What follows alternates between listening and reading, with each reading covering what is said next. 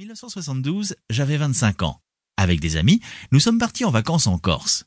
Les soirs, en boîte de nuit, nous dansions avec les légionnaires sur l'air de Mike Brandt, Qui saura Cette chanson me rappelle mes premières vacances et mon premier amour, que je n'ai jamais revu. Chantal Renard, Aubière, 63. Un gamin de Paris, de Mick Michel. À l'époque, dans notre famille, il n'y avait pas de télévision, ni même de téléphone, et encore moins de lecteur de CD ou de DVD, mais la radio. Et parmi les airs entendus, j'ai adoré la chanson de Mick Michel, Un gamin de Paris. Cet air a d'ailleurs fait le tour du monde. Il fut interprété par Maurice Chevalier, Yves Montand, Pétula Clark, Michel Delpech. Et de nos jours, le filleul de Mick, Michel Monaco, la reprend. Jean-Claude Sentier, Paris 9e. Un quartier de légende. Montmartre à l'honneur. C'est un charmant petit musée parisien surplombant les vignes de Montmartre. Il vous invite, jusqu'au 12 janvier, à découvrir l'âge d'or de la gravure à l'eau forte dans les années 1900. L'exposition Impression à Montmartre réunit pour la première fois à Paris près d'une centaine d'œuvres d'Eugène Delattre et d'Alfredo Müller. Musée de Montmartre, 12-14, rue Cortot, 75 018, Paris. Téléphone 01 49 25 89 39. Le site internet www.muséedemontmartre.fr. Et puis, Montmartre, c'est aussi une capitale de la chanson. Écoutez donc et regardez le DVD du spectacle d'Alain Turban, La légende de Montmartre, enregistré à l'Olympia. Le goût de l'art. Nous vous avions sollicité en juin dernier en vous demandant quel souvenir avez-vous de votre première émotion artistique? Vous avez répondu nombreux. Voici deux de vos messages. Les jeunes et les vieilles de Goya. Dans les années 1960, notre professeur d'anglais voulait nous ouvrir au monde de la peinture. Cette enseignante, que nous appelions Duduche, n'était pas très populaire.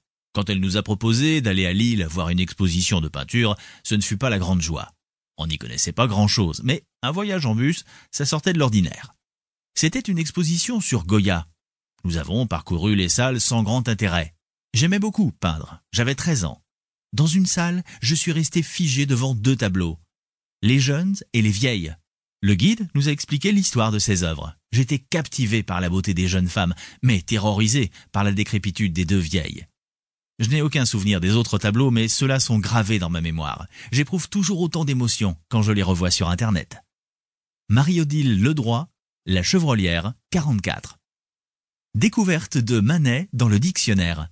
C'était en octobre 1943. J'entrais en classe de sixième et il fallait un dictionnaire. Le seul qu'aient pu trouver mes parents dans notre petite ville fut un gros Larousse illustré avec, au centre, des pages roses réservées aux expressions latines et des feuillets plus épais avec des photos de tableaux, surtout des impressionnistes. Renoir, Manet, Monet.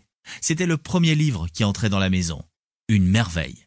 Je me revois le soir autour de la lampe à pétrole, mes sœurs jouant à la poupée et moi lisant, revisitant ces tableaux. Je découvrais la peinture et, depuis, je m'y intéresse. Solange Dupin, Pérol, 34. Actu, question de point de vue.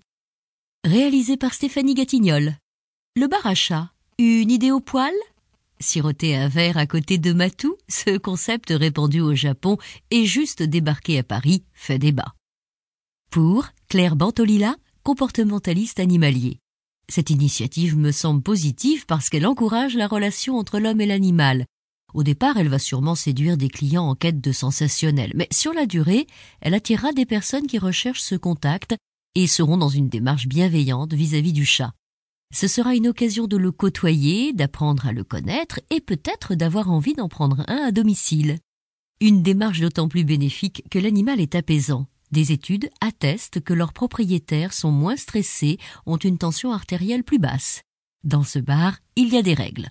On ne doit pas embêter les bêtes. C'est une bonne façon d'apprendre aux enfants et peut-être aux adultes à les découvrir en les respectant. J'insiste, je suis favorable à ce concept s'il s'adapte au mode de fonctionnement du chat.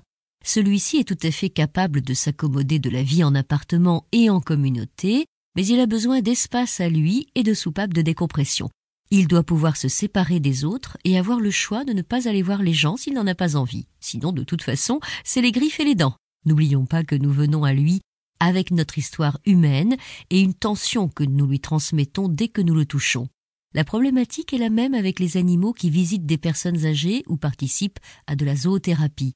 Il faut qu'ils puissent évacuer le stress. Mais si nous sommes attentifs à ces règles, les choses devraient bien se passer.